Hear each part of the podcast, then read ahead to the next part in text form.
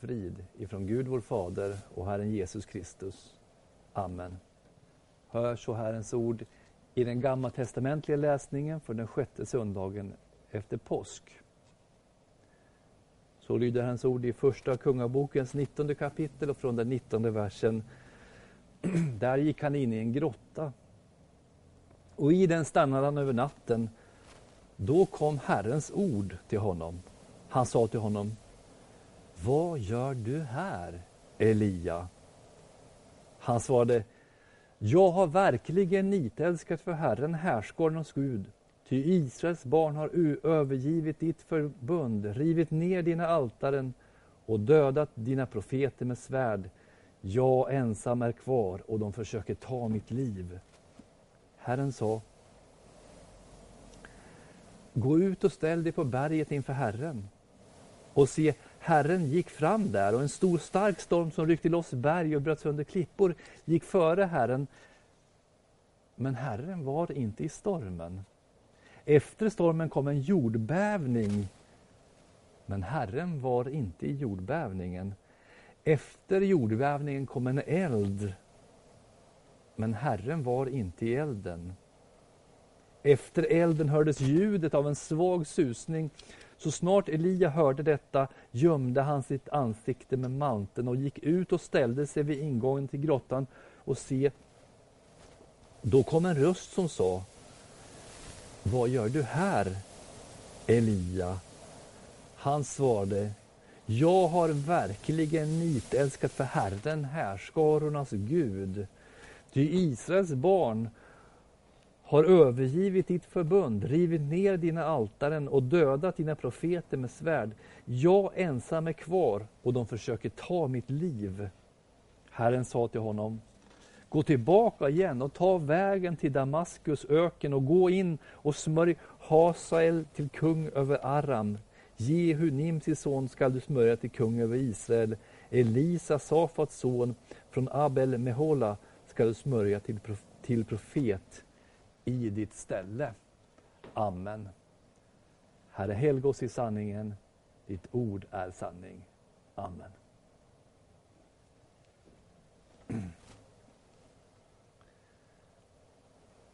Har vi någon gång tänkt, nej Gud, nu ger jag upp.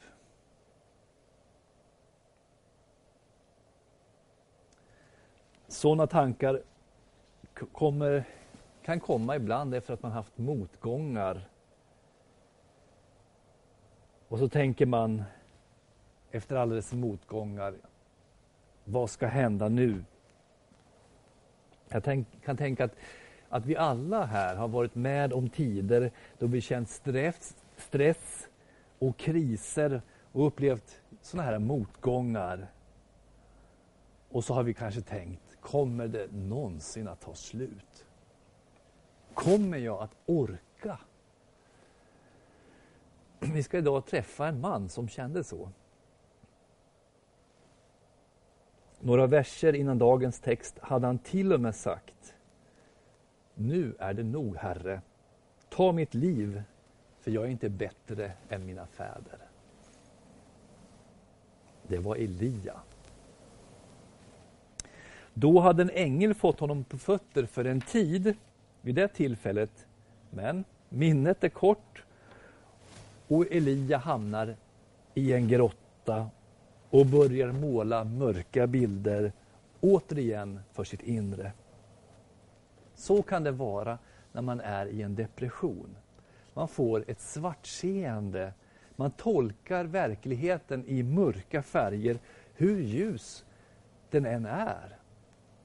Elia gick in i en grotta och i den stannade han över natten. Då kom Herrens ord till honom. Han sa till honom, Vad gör du här Elia? Han svarade, jag har verkligen nitälskat för Herren, härskarornas Gud, ty Israels barn har övergivit ditt förbund, rivit ner dina altaren och dödat dina profeter med svärd. Jag ensam är kvar och de försöker ta mitt liv. Dagens text handlar om en man som har slutat att förtrösta. Det kanske förvånar oss att denne man inte är en icke-troende. Inte en man som präglas av att kastas fram och tillbaka mellan hopp och förtröstan. Så var inte Elia.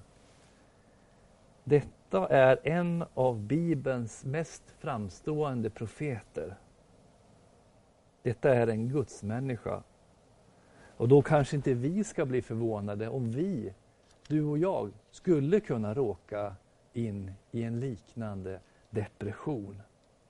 Han säger Jag har verkligen nitälskat för Herren. Och det är sant. Sån var Elia. Så hans frustration kommer inte av att han kände att han inte hade gjort tillräckligt. Att han inte hade jobbat tillräckligt hårt. Han hade lyssnat på Herren och han hade gjort det som Herren hade sagt till honom när det gällde tjänsten för Guds rike. Hans frustration handlar inte heller om att Gud inte skulle ha bevisat sin närvaro, sin gemenskap med honom. Han får vid tre tillfällen uppleva Guds mäktiga under. Ni minns att Ahab, den ogudaktige kungen i Israel, som tack vare sin hedniske hustru Isabel införde dyrkan av Baal och Aseran, blev bestraffad av Gud genom att Gud undanhöll regnet från Israel under tre år. Och Elia fick befallningen att gömma sig. Och Gud bevisade sin närvaro för Elia genom att vid bäcken Kerit förse honom med kött och bröd via korpar som flög dit. Första undret. Och när bäcken hade torkat ut så gör Gud återigen sin närvaro känd när han får husrum hos änkan i Sarefat och Gud ger henne stora mängder mjöl och olja i en kruka och kanna. Och när sonen dör så uppväcker Gud sonen genom Elia, hans förbön. Det tredje tillfället när Gud bevisar sin närvaro, det är när han möter Ahab på berget Karmel. De 450 barnsprofeterna, de får inte fyr på sina offeraltaren hur mycket de än dansar och skriker till Baal.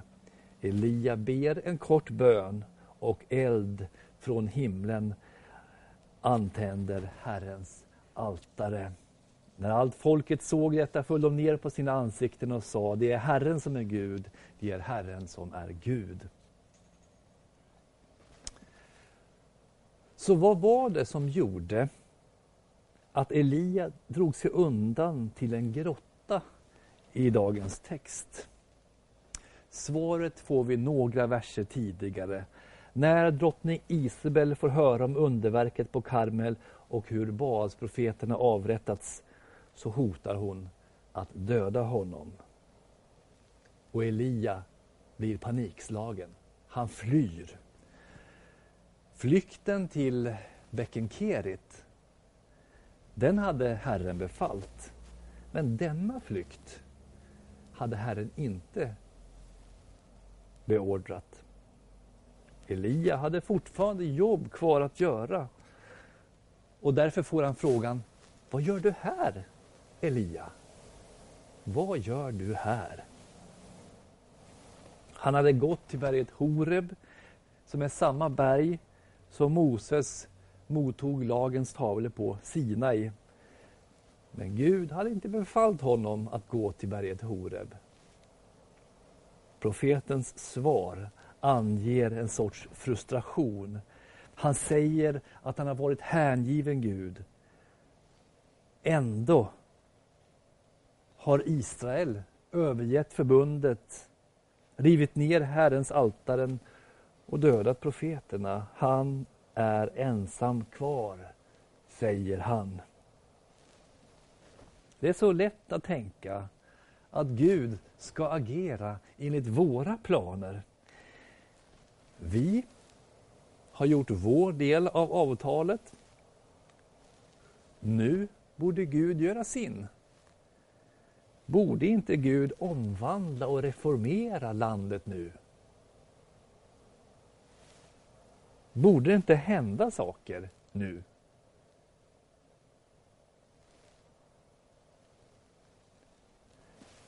Och vi kan tänka likadant. Här predikar vi och förvaltar sakramenten. Vi ber och vi jobbar precis som Gud har befallt. Borde inte Gud starta en enorm väckelse?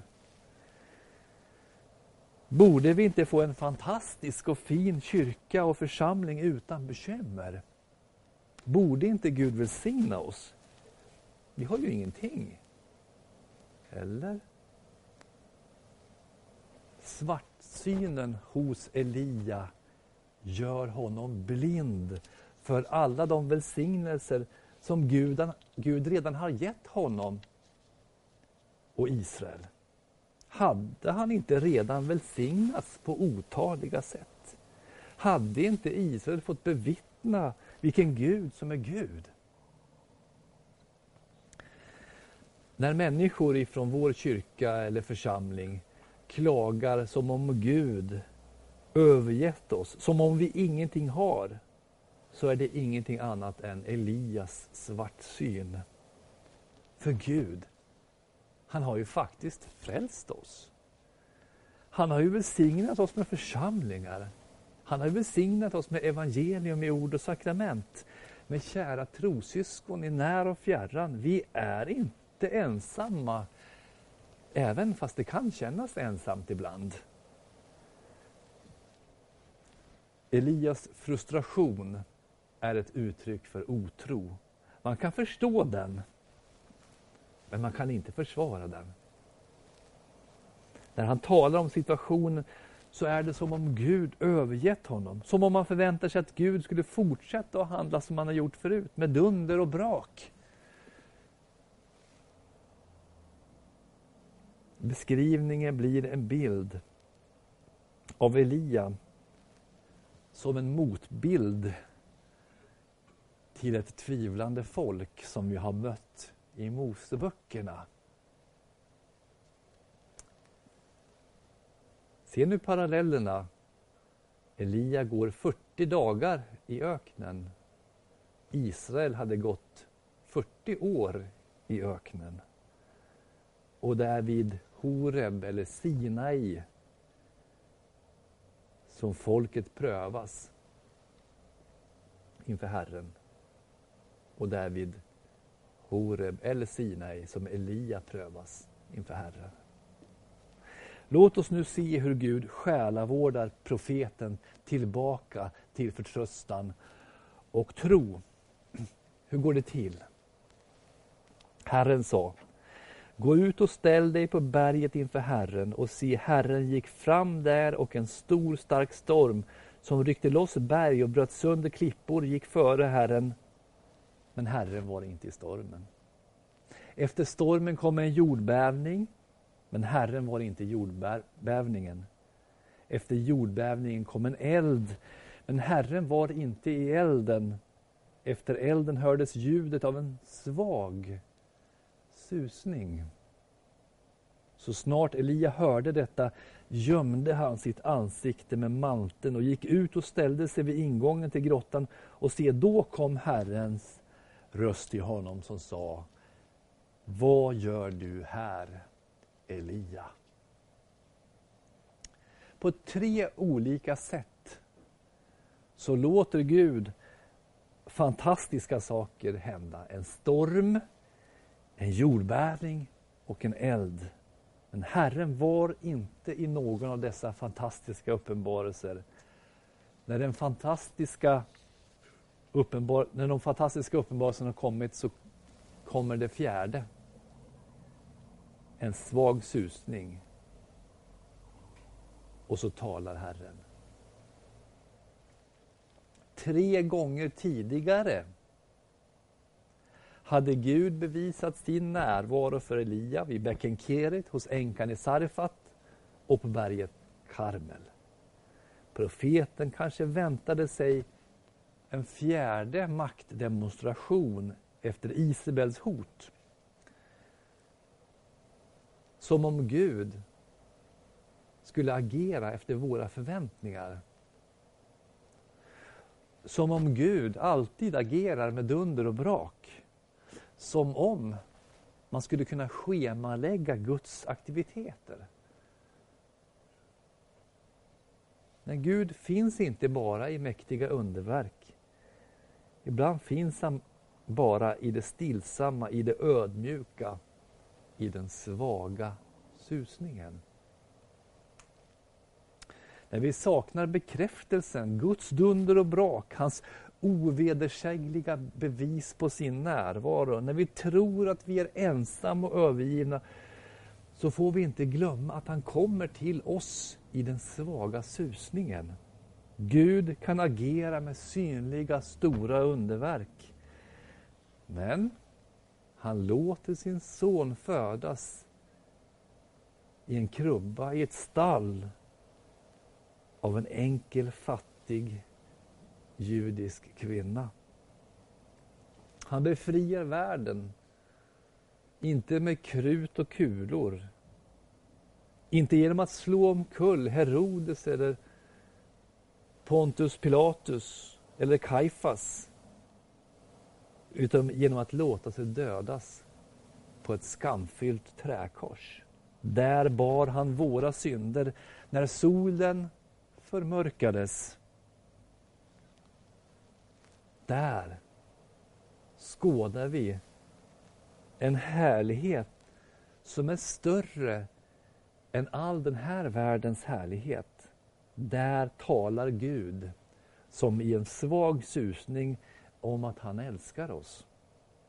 Förlåter oss alla våra synder och ger oss nåd och rättfärdighet. Ty detta budskap om korset är en dårskap för dem som blir förtappade, men för oss som blir frälsta är det en Guds kraft. När han uppstår på den tredje dagen så blir de första vittnena inte den judiska eller romerska eliten utan tre enkla kvinnor som får skåda hans tomma grav och möta Guds änglar. Så agerar Gud. Och så gör han än idag. Han kommer till oss på ett fördolt sätt. Genom dopets vatten när han födde oss på nytt. Han kommer till oss genom det förkunnade och lästa evangeliets ord. Brödet och vinet i nattvarden ser inte så märkvärdigt ut för världen. Men där finns Gud. Under bröd och vin får vi med våra munnar ta emot Kristi sanna kropp och sanna blod till syndernas förlåtelse. Och I avlösning så förklarar Gud för oss genom prästen att våra synder är förlåtna. Behöver vi en starkare bekräftelse på att vi inte är ensamma och övergivna, att Gud fortfarande står på vår sida.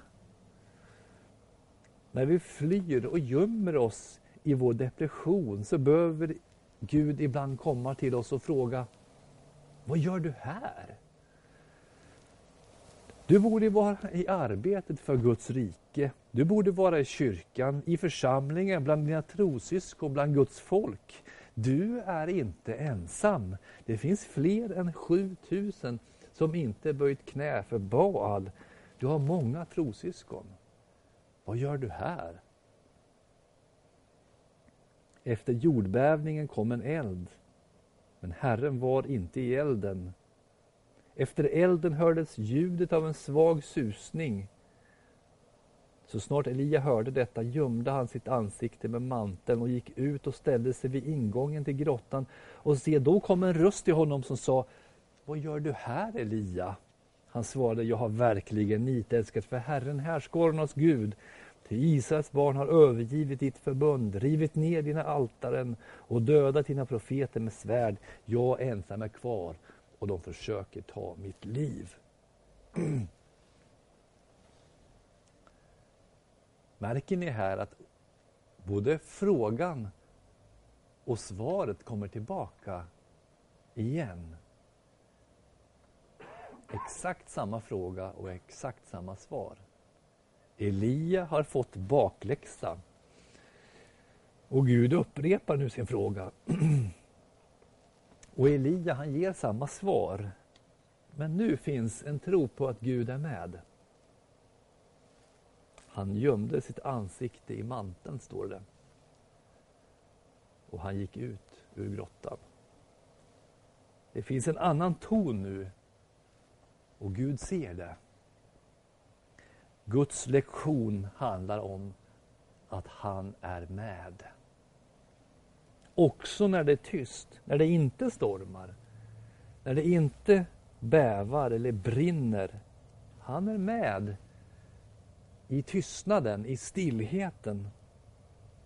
Gud är också med oss i tystnaden när han talar till oss genom evangelium i ord och sakrament. Bibeln har aldrig lovat de kristna ett lätt liv. Vi kommer att få bekymmer och möta problem. Se bara på Noa, Moses, Jeremia, Stefanus och Paulus. Men Gud har lovat oss sin närvaro. Jesus har sagt att han ska vara med oss där två eller tre är församlade i hans namn in till tidens slut. Han lovar alltså sin närvaro till församlingen och till dem som samlas kring evangelium, jord och sakrament. Men också när vi upplever oss ensamma. Men vi ska inte förbli i ensamheten. Gud hade sagt åt Elia att gömma sig vid bäcken Kerit. Men han hade inte befallt honom att gömma sig i öknen. Han hade inte befallt honom att gömma sig i grottan vid berget Horeb. Vi syndar när vi tror att Gud övergett oss eller överger oss. För han gör inte det. Han har visat sin närvaro allt sedan vi döptes och hörde evangeliets ord för första gången. Och han kommer fortfarande till oss i denna stilla susning. Låt oss inte ge upp allt för lätt. När vi tror att vi kan räkna ut hur han agerar med oss. När vi tror att vi kan schemalägga Guds handlingar och när vi då drar slutsatsen att han har nog lämnat mig nu. Nej, Gud agerar på sitt eget sätt. Precis som han gjorde med Elia. Herren sa till honom Gå tillbaka igen och ta vägen till Damaskus öken och gå in och smörj Hasael till kung över Aram. Jehu, Nimsis son, ska du smörja till kung över Israel. Elisa, Safats son, från Abel Mehola ska du smörja till profet i ditt ställe. Och det ska bli så att den som kommer undan Hasaels svärd, honom ska Jehu döda. Och den som kommer undan Jehus svärd, honom ska Elisa döda. Jag har lämnat kvar i Israel 7000 män som inte har böjt knä för Baal och som inte har givit honom hy hyllningskyss. Gud förklarar vad viktig Elia är för hans plan. Denne profet som trott sig vara ensam och övergiven och som har flytt. Han är viktig. Elia skulle inte själv slå ner avgudadyrkan eller de fiender som hotade Israel.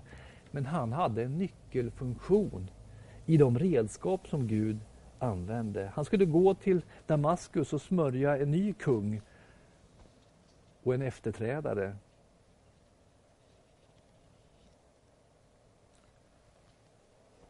Och sen förklarar Gud att hans svartsyn var helt fel. Du är inte ensam Elia. Jag har lämnat kvar i Israel 7000 män som inte böjt knä för Baal. när vi känner oss värdelösa och övergivna. Låt oss inte glömma Gud har en uppgift för oss i sitt rike. Du och jag kanske har nyckeln för att låsa upp det som fastnat. Det kanske är du och jag som är redskap för Gud för att, och som blir den perfekta pusselbiten. Vad gör du här? Vad gör du i den här grottan? Elia. Kom ut. Gå tillbaka igen, säger Gud till Elia.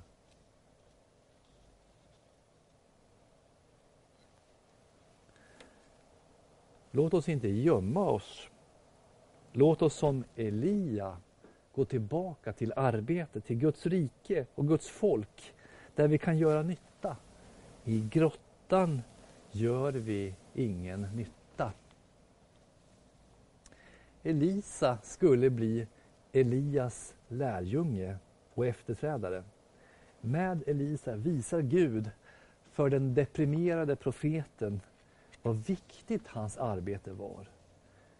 Vad du säger, det har betydelse för andra. Du är viktig för Elisa.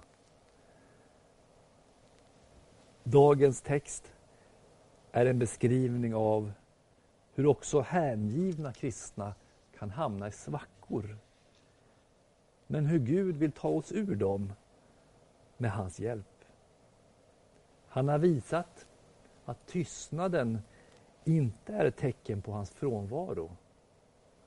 Han är alltid med oss och han talar till oss i den svaga susningen.